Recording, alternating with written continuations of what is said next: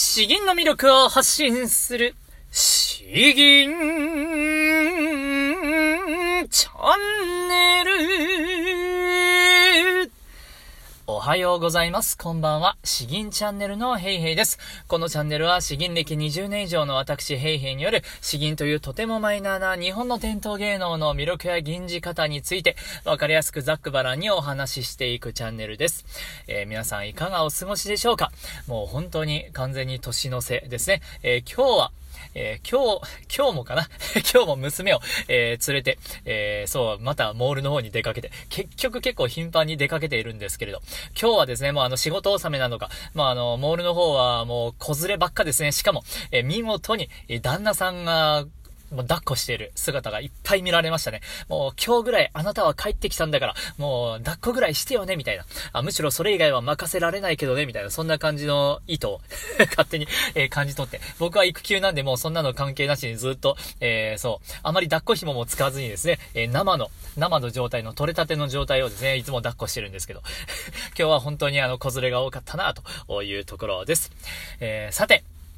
今日もですね、えー、今日、まあこれから本題に移りたいと思いますけれども、今日お話しするテーマはですね、えー、詩、俳句、俳句を吟ずる際の、えー、まあみっつのポイント、みっつかな、よっつかな、俳句を吟ずるためのまあ注意点、えー、そういったような内容でお話ししていきたいと思います。えー、この詩吟チャンネルを聞いてくださっている方で、えー、俳句を吟じたことはありますかね。いかがでしょうか。正直ですね、僕は詩吟を習い始めて、うん、まあ俳句習う機会はほぼほぼなかったです。うん、だいぶ段位が上がってですね、えー、そこでまあ商談審査のために俳句をちょっとやるというところあったんですけど、まああのー、幸いにも僕の先生がですね、えーいや、今のうちにこういうのもやっといたら面白いよみたいな形で、えー、ちょっと前倒しで教わったんで、まあ、吟を始めて、それでもななねん、はちねんぐらい経ってからですかね。えー、それで俳句の吟じ方について、えー、さらさらっと教えてもらいました。なので、今日お話しする内容はですね、まあ、あの、僕があの、吟じているやり方が、あやるためにはどこが注意点、気をつけるべきポイントなのかというところを、うん、話すというところになります。なので、こうしたらもう大会の、でもバッチリだよみたいな、そこまでは言えないので、どうかご容赦ください。てか、俳句の大会なんて、なかなかないですけどね。えということで、そうですね、先に今日、吟ずる俳句をご紹介したいと思います。今日吟ずるのはですね、えー、小林一茶。あ作、ともかくもですね。ともかくも。では先に読んでいきます。ともかくも、あなた任せの年の暮れ。あなた任せの年の暮れ。まあ、あの、詩吟なんで後半をちょっとにかい繰り返しているんですけれど、えー、基, 基本は五七五ですね。えー、本当に、ともかくもあなた任せの年の暮れ。えー、もう、年末に向けて、そう、これを選びました。まあ、どういう内容かというとですね、もうこのいちねんかん、いろんなことがあったけれども、今となってはですね、もう阿弥陀様にお任せする年の暮れであることよ、という話です。これ、最初僕、詩を選んだ時はですね、あなた任せ、もう、奥さんに全部を任せて、俺はのんびりしたいんだ、みたいなね、そんな、そんな意味なんじゃないかなと思ったんですけど、いや、全然違いますね。もういろいろやったけれども、もうあの、頭の中もぐるぐるしたけれども、もう、もう年の暮れなんだから、えー、ドタバタせずにですね、えー、仏様に、とかですね、まあ、あの、うん。神様に身を委ねて、えー、心を落ち着けようじゃないかとか、あ、そんな意味合いなんじゃないかなというふうに今は理解しております。そして、えー、こちらですね、うん。えー、この俳句なんですけれども、じゃあまずあの、さらさらっと一度吟じていきたいと思います。最後にもですね、もう一回ちゃんと吟じますけれど、とりあえずまあ吟じないと話が始まらないので、こちら吟じていきます。ともかくも、一茶。ともかくも、ともかくも、あなた任せの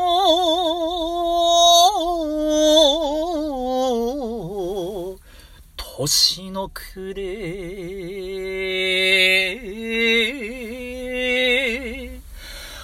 あなた任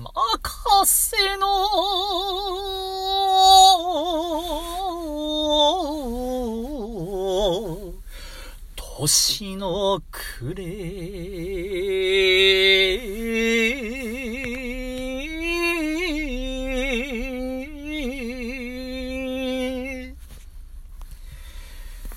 ー、こんな感じですね、俳句。まあ、あの、本当に通常の詩吟、えー、まあ、あの、漢詩とか和歌を吟じる際はですね、陰音階、えー、陰と陽の陰を使うんですけれども、俳句の場合は、まあ、陽、陽と言いますか、俳句的な旋律と言いますか、まあ、だいぶ明るい感じになります。詩吟の漢、陰音階はですね、あーという、まあ、ちょっと暗い感じですね。えー、それが俳句の場合は、あーですね。あ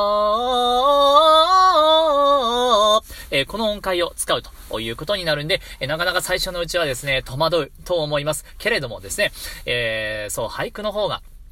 言っちゃなんですけど、俳句の方がですね、えー、なんかあの、楽しいんですよ。楽しい。えー、娯楽的な感じと言いますか。うん。えー、気楽に、のんびり聴けるというところがありまして。そして、多分、詩吟を知らない人にもですね、えー、俳句の方が詩吟受けがいいんじゃないかなと、僕は経験的に感じております。あ、この俳句聞いたことあるわ、とかですね。あとやっぱり聞いていて明るい気分になれるっていうのもなんかいいかなというところがあります。えー、ということで、この、えー、俳句の吟じ方なんですけれども、まあ、順番に話しながらポイントをお話ししていきたいと思います。まあ、これを吟じるためにはどこを抑えたら良いのかということですね。では、まず一つ目なんですけれども、うんと、キーを下げないといけないと思います。なので、一つ目は本数を一本下げるということですね。これはあの、その方が良いですよ。まあ、ぶ、無難ですよ。妥当ですよという意味合いになります。なぜならですね、え俳句はあの、高いんですよ。一音、えー、最後の高音のところがですね、えー、一音高いんですよ。あー、あー、あー、これが陰音階のあーが一番高い音なんですけれども、えー、俳句の場合は、あー、あー、あー、えー、ですね、えー、あーなのか、あーなのかですね、えー、この、えー、確かドとレの、なのでいち音分が、えー、上がってしまうので、えー、そう、その分だけやはりきついんですよ。きつい。うん。えー、そう、だから、あの、普段さんぼんでギリギリの人は、やはりにほんでやった方がいいとか、えー、女性であれば、えーはっぽんでギリギリ吟じている人は、俳句の場合はななほんでやった方がいいとか、あー、そういうところがあります。そう、無理にやるとですね、辛い、辛いので。まず一つ目は、そう、一本下げた方が良いですよ、というところです。そして、二つ目なんですけれども、二つ目はですね、えー、なんというかな、普段普通の詩吟は、詩に血を這うような力強い声で前に押し出してという、そういうことばっかり言ってきたんですけれども、俳句においてはですね、違うんですよ。えー、おでことか鼻あたりをですね、えー、なんか抜けるような、軽やかに明るく、えー、そんな感じにですね、えー、声を出していった方が良いかなと思います。ともかくも、おー、おー、えー、こんな感じでなんか鼻からちょっと抜けるような軽い感じで、おー、えー、これをですね、いつも通りの詩吟っぽくやると、ともかくも、えー、こんな風にやると、いやいや、俳句、俳句だろみたいな、えー。そんな風になってしまうんで、いや、それはさすがにですね、えー、違うかなということなので、力強く前に血を這うようにではなくて、ちょうどその正反対なんですね。頭を抜けるように、軽やかに明るく、えー、そういうイメージで、特にこの高い音を綺麗に、えー、取るようにした方が良いかなと思います。うん。音程が少し低かったりすると、この俳句の良さが台無しになってしまうので、えー、この高めの音は特にこの抜けるように、えー、声を出すようにした方が良いかなと思います。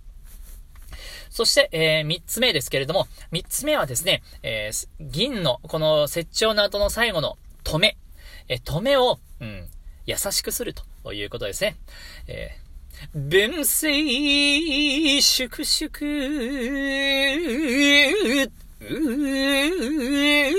この最後のうっていう止めですね。えー、通常であれば、しっかりとやった方が良いんですけれども、えー、俳句においてはですね、うん、ここは、スッと、スッスッスッと、えー、まるでその抜き足みたいな、あ本当にスッと、ふわーんと消えていくわけじゃないんですけれども、あまりですね、強調せずに、スッと、いう止め方、優しい止め方を意識した方が良いです。うん。これをやるだけでもですね、銀の雰囲気が大きく変わってしまいます。ともかくのーみたいな風にやるとちょっと違うんですね。ともかくのーふわっとふわっと、えー、声を置きに行くというそういう形になります。うん。あとえっと四つ目ですね。四つ目。四つ目はうんと言葉は優しく。ですね、言葉は優しく、えー、声はしっかりと出す、えー、みたいなうーん言葉の優しさ、丁寧さが大事かなと思います。優しそう基本的に力強く朗々と吟じるわけじゃないので、うんと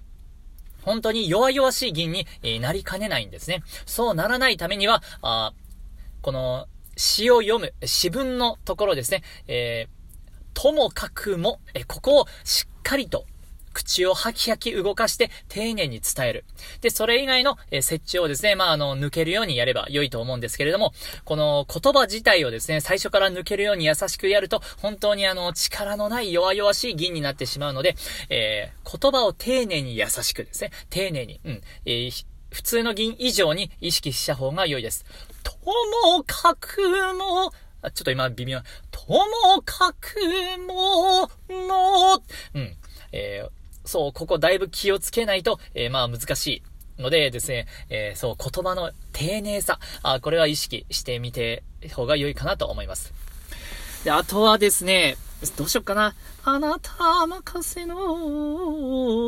年の暮れ、えー、そうですね、いつつめ。いつつめは繰り返しのところはですね、いっかいめはあすごくもうさっぱりと。そして、えーにかいめは、にかいめはですね、うーん、こってり、こってりやるとちょっとやりすぎなんですよね。こってりじゃないんだよな。えー、一つ目はあっさりと。えー、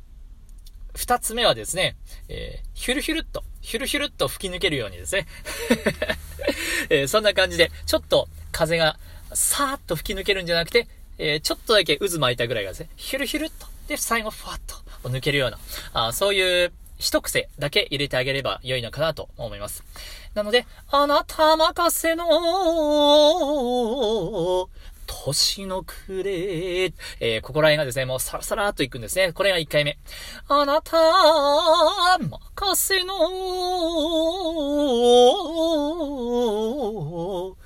年の暮れ、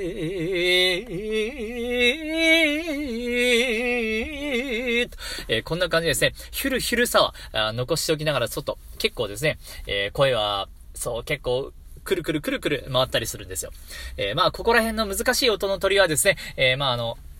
僕の銀をゆっくり再生しながら聞いていただいたりしたら良いんじゃないかなと思いますけれども、うん、えー、まあ基本的に俳句はこの俳句の音階を使ってもらえれば良いので、えー、それをに合わせつつで僕の銀を真似しつつみたいな形でやっていただければ良いかなと思います。この俳句の音階ですね。あーあーあ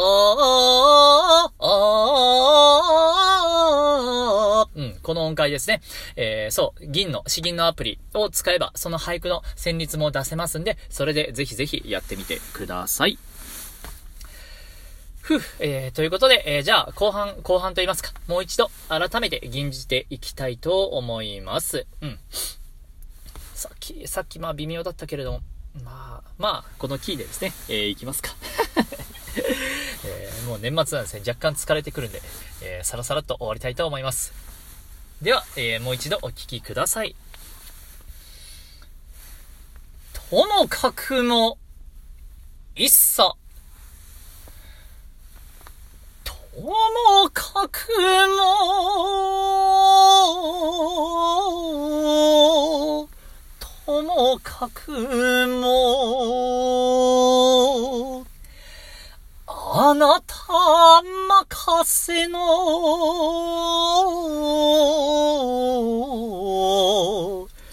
年の暮れ、あなた任せの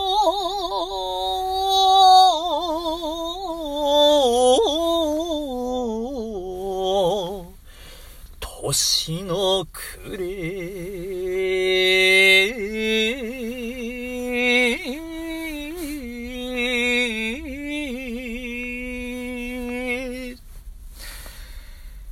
や、最後ちょっときついですね、えー。とはいえ、まあほんと、こんな感じで、まあ、もう、年の瀬なんですよ。この、この詩はですね、えー、そう、さんねん、何年かな ?ご 年ぐらい前に、えー、そう、ご縁のあった、市町村の、そこの、なんかあの、年末イベントみたいなところですね。えー、そこで僕も議、市議議員家として出させていただいて、で、ちょうど年末だったんで、そう、この俳句もですね、吟じさせていただいたんですけれど、やっぱりあの、評判が良かったですね。えー、なんか、あ、こんな詩吟もあるんだ、みたいな、あ、そんなことも言われたのをちょっと思い出しました。うん。よし、えー、では、今日はちょっとさらっとしたところなんですけど、うん。こんな感じで終わりたいと思います。あとはですね、あのー、無料の詩吟のアドバイス、えー、しますよというのを、えー、応募していただきまして本当にありがとうございました。えー、近々ですね、うん、えー、この詩吟の公開収録のところで、えー、アドバイス実際にさせていただきたいと思いますので、少々、えー、お待ちいただければと思います。えー、ではでは、あ、本当にいつもコメントくださっている方ありがとうございます。えー、リクエスト、ご相談、どしどしお待ちしておりますので、えー、それが尽きるとですね、えー、僕もこのチャンネルがだんだん続けにくくなってくるんで、えー、どうかサポートしていただければというか、まあ自分でちゃんとネタを必死に頭絞り出して頑張ろうと思うんですけれども、えー、引き続き、えー、よろしくお願いします。します。ではこんなとこですかね。ではでは詩吟の魅力を発信する詩吟チャンネルどうもありがとうございました。バイバイ。